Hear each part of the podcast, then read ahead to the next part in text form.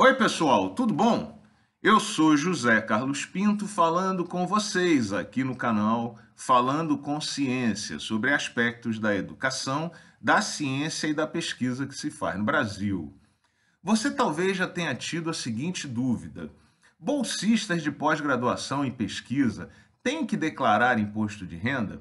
Têm que pagar imposto de renda ou outras obrigações trabalhistas?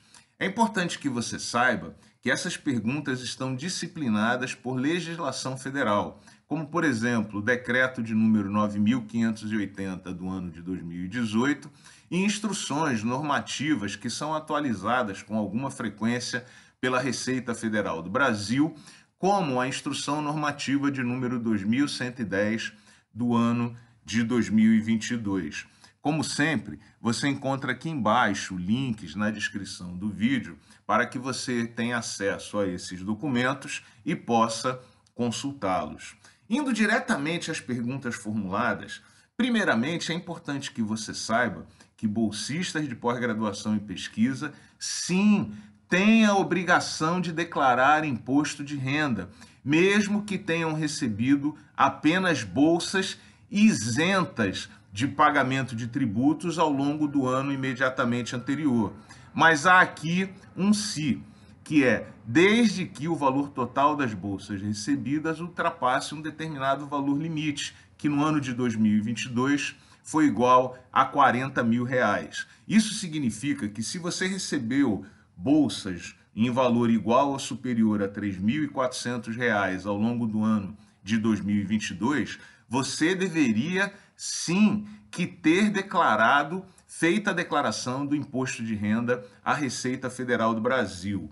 E se esse é o seu caso, cheque a qualidade e o seu status como contribuinte junto ao governo federal para que você no futuro não venha enfrentar nenhuma situação desagradável por estar inadimplente com a Receita Federal. Com relação à segunda pergunta, que é os bolsistas de pós-graduação e pesquisa devem pagar imposto de renda e outros é, impostos é, de natureza trabalhista? E a resposta aqui é um pouco dúbia e vamos analisar exatamente é, por quê. Em primeiro lugar, a legislação é clara: podem é, oferecer essas bolsas às instituições universitárias, de pesquisa, às fundações de amparo à pesquisa vinculadas aos governos estaduais, às fundações de apoio vinculadas às instituições universitárias e de pesquisa, mas, de forma geral, essas bolsas não podem ser pagas por empresas. No entanto, a legislação permite que mesmo as empresas podem pagar bolsas a seus funcionários desde que eles estejam vinculados diretamente a atividades de formação e de ensino. E se você tem alguma dúvida sobre esse tema, consulte os documentos apensados aqui na descrição do vídeo. Mas, em geral, o bolsista de pós-graduação e pesquisa recebe uma bolsa de uma agência de fomento, de uma fundação de amparo à pesquisa ou de uma fundação de apoio.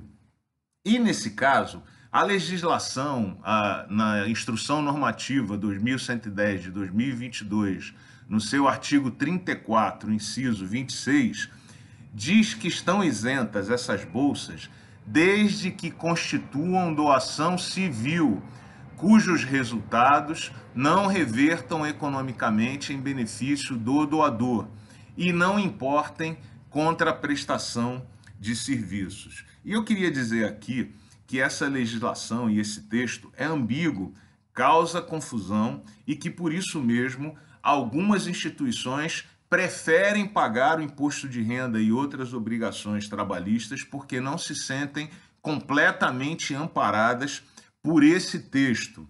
E vejamos por quê.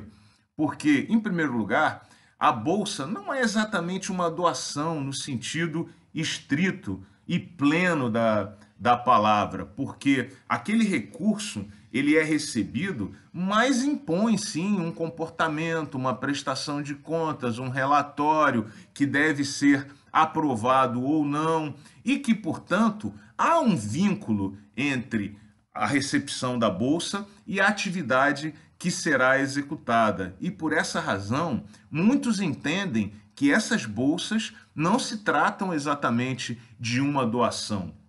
Além disso, o texto diz ainda que os resultados não podem se reverter economicamente em benefício é, do doador. E isso é estranho, porque, é, em verdade, quando uma patente é depositada em conjunto como resultado daquela pesquisa, por exemplo, há uma perspectiva de algum ganho futuro. E nesse caso, como se caracterizaria exatamente a bolsa nesse contexto?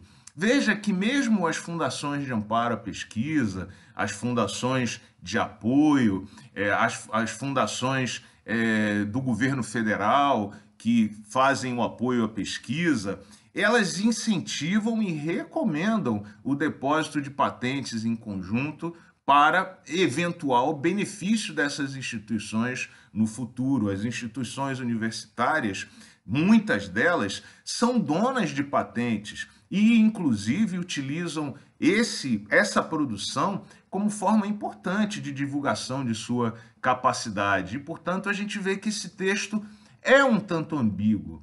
E quando ele termina dizendo que não importem em contraprestação de serviços, também é ambíguo, porque, em particular, quando os projetos são conduzidos em colaboração, em parceria com empresas, é, por intermédio de fundações de apoio, fundações de amparo, por conta da realização de projetos conjuntos incentivados pelo próprio governo federal, é óbvio que a empresa espera daqueles resultados obter vantagens financeiras no futuro. Embora seja verdade que o bolsista não tem uma carga horária fixa para cumprir, o fato é que o projeto tem objetivos, metas a serem alcançadas e, uma vez mais, é ambíguo se isso poderia caracterizar uma contraprestação de serviços ou não.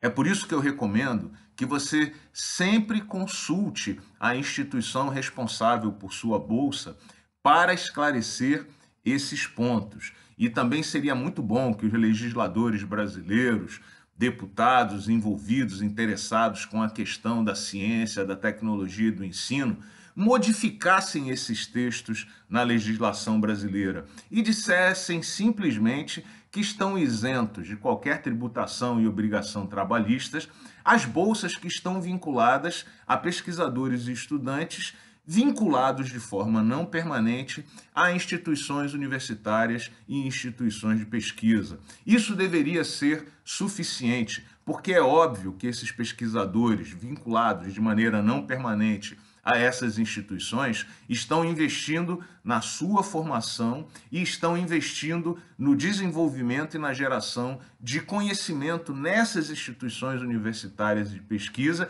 que, no final, beneficiarão o Brasil e a sociedade como um todo. Limpar esse meio de campo, remover essa ambiguidade, me parece fundamental na legislação que trata de bolsas no país. Em resumo, você tem que declarar imposto de renda se você recebeu bolsas em valor total ou superior a 40 mil reais no ano de 2022. E sim, pode ser que a sua instituição entenda que você tem que pagar imposto de renda e obrigações trabalhistas, apesar da bolsa ser supostamente isenta para a condução de trabalhos de investigação e de ensino. Consulte a sua instituição de fomento.